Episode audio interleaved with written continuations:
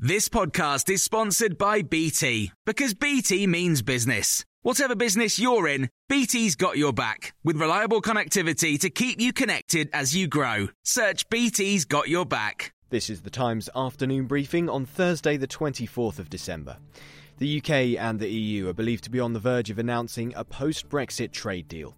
Talks in Brussels went into the early hours, and sources suggest the legal texts underpinning the various policies are being finalised as we speak. Jill Rutter is a senior research fellow at UK in a Changing Europe. She's told Times Radio the majority of compromises appear to have been made by the British. Whisper it a bit, but this is a good deal for the EU, I think.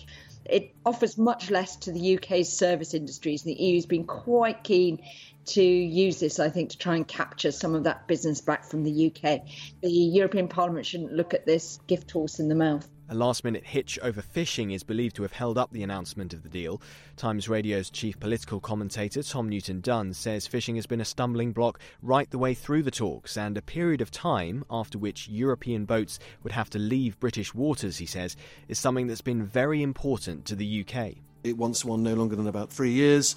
It might be prepared to move to five years. The EU initially asked for 10 years. They've gone down to, to six or maybe seven years. So you can see where that haggle is. But it's important, I think, for both sides as well, because Boris Johnson will want to be able to say, we have our waters back. It's hard to say that uh, if this period of time goes on into the mere and middle distance. Any deal would need to be ratified by the UK and European parliaments, and Brussels based EU affairs journalist Beatrice Rios says with a week before the end of the transition period, a creative solution might be required there is a possibility that the member states would seek a legal compromise to make sure that the agreement can be applied as of the 1st of January, but then the, the deal would have to be approved by the European Parliament at a later stage. But that would mean that we wouldn't see an no deal on the 1st of January, even though there hasn't been a vote from the European Parliament. Elsewhere, 21,000 suspects, some accused of rape and murder, failed to appear in court between June and September, the highest quarterly figure in nine years. The coronavirus pandemic's been partly blamed, as some defendants are believed to be self isolating, but police forces charging more people by post is also thought to be contributing. A team of 26 French firefighters have arrived in Dover with 10,000 rapid COVID 19 test kits.